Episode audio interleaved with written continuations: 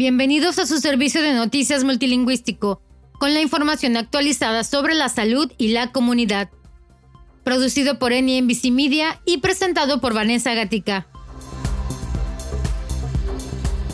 El presentador de radio Kyle Sandilands, obligado a someterse a un entrenamiento de sensibilidad. La Autoridad Australiana de Comunicaciones y Medios descubrió que el presentador de radio de Sydney, Kyle Sandilands, infringió las disposiciones sobre decencia del Código de Prácticas de Radio Comercial. Sandilands presenta el programa de radio matutino mejor calificado en Sydney en la estación de radio Kiss FM. La autoridad descubrió que la infracción ocurrió durante un segmento sobre los Juegos Paralímpicos del 2021.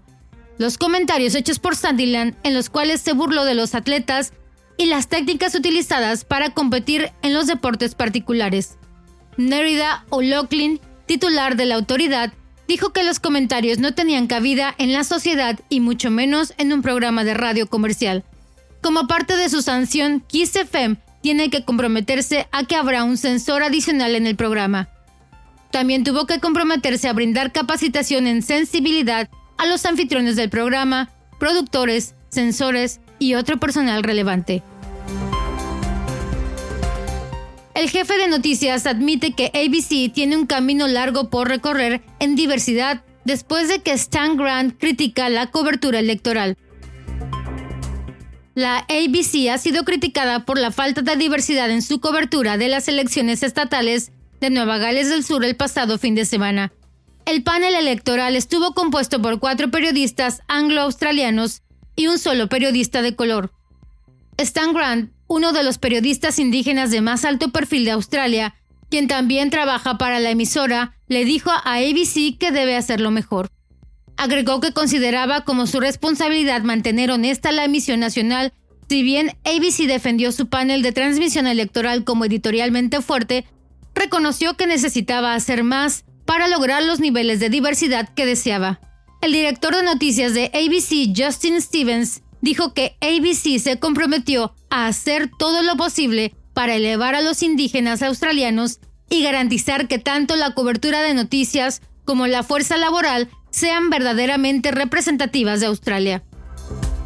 El Parlamento Federal aprueba un fondo de fabricación de 15 mil millones de dólares. El gobierno federal aprobó un proyecto de ley de fondo de fabricación de 15 mil millones de dólares luego que la legislación pasara por el Senado el martes y luego por la Cámara Baja el miércoles. El objetivo del Fondo de Construcción es impulsar la inversión en una serie de áreas prioritarias que incluyen defensa, tecnología de bajas emisiones, ciencias médicas y transporte. El ministro de Industria, Ed Husick, dijo que el fondo brindaría el apoyo que tanto necesita el sector manufacturero y ayudaría a proporcionar a las empresas capital y certeza para generar un crecimiento futuro. Actualmente Australia tiene la autosuficiencia de fabricación más baja de la OCDE y la pandemia del COVID expone la dependencia de Australia de las importaciones y la vulnerabilidad de su cadena de suministro. El fondo también se enfocará en industrias y tecnologías emergentes y tendrá como objetivo llenar los vacíos en el financiamiento y la inversión que deja el sector privado. Queensland y Tasmania prohibirán exhibir carteles nazis. Las propuestas que muestren carteles nazis enfrentarán multas o penas de cárcel según las leyes propuestas en Queensland y Tasmania. Victoria y Nueva Gales del Sur ya han criminalizado el uso de símbolos nazis y Western Australia y el Australian Capital Territory también tienen prohibiciones vigentes. La Fiscalía General de Queensland, Shannon Fentinan, dijo que las nuevas leyes se implementarán para contrarrestar los incidentes alimentados por el odio.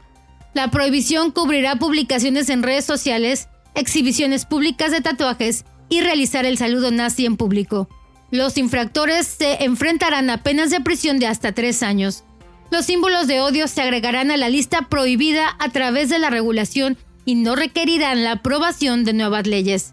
En Tasmania, mostrar símbolos nazis o hacer saludos será multado con hasta 3.620 dólares o enfrentarán tres meses de prisión. Tanto los proyectos de ley propuestos de Queensland como los de Tasmania hacen excepciones para los hindús, budistas y jainistas que usaron la esvática durante muchos años históricamente antes de que los nazis se apropiaran de ella. También habrá excepción para el uso de símbolos nazis con fines educativos. Estas fueron las noticias del día. Soy Vanessa Gatica, gracias por escucharnos. Muy pronto regresaremos con más noticias. El servicio de noticias multilingüístico es producido por el National Ethnic and Multicultural Broadcasters Council, NEMBC.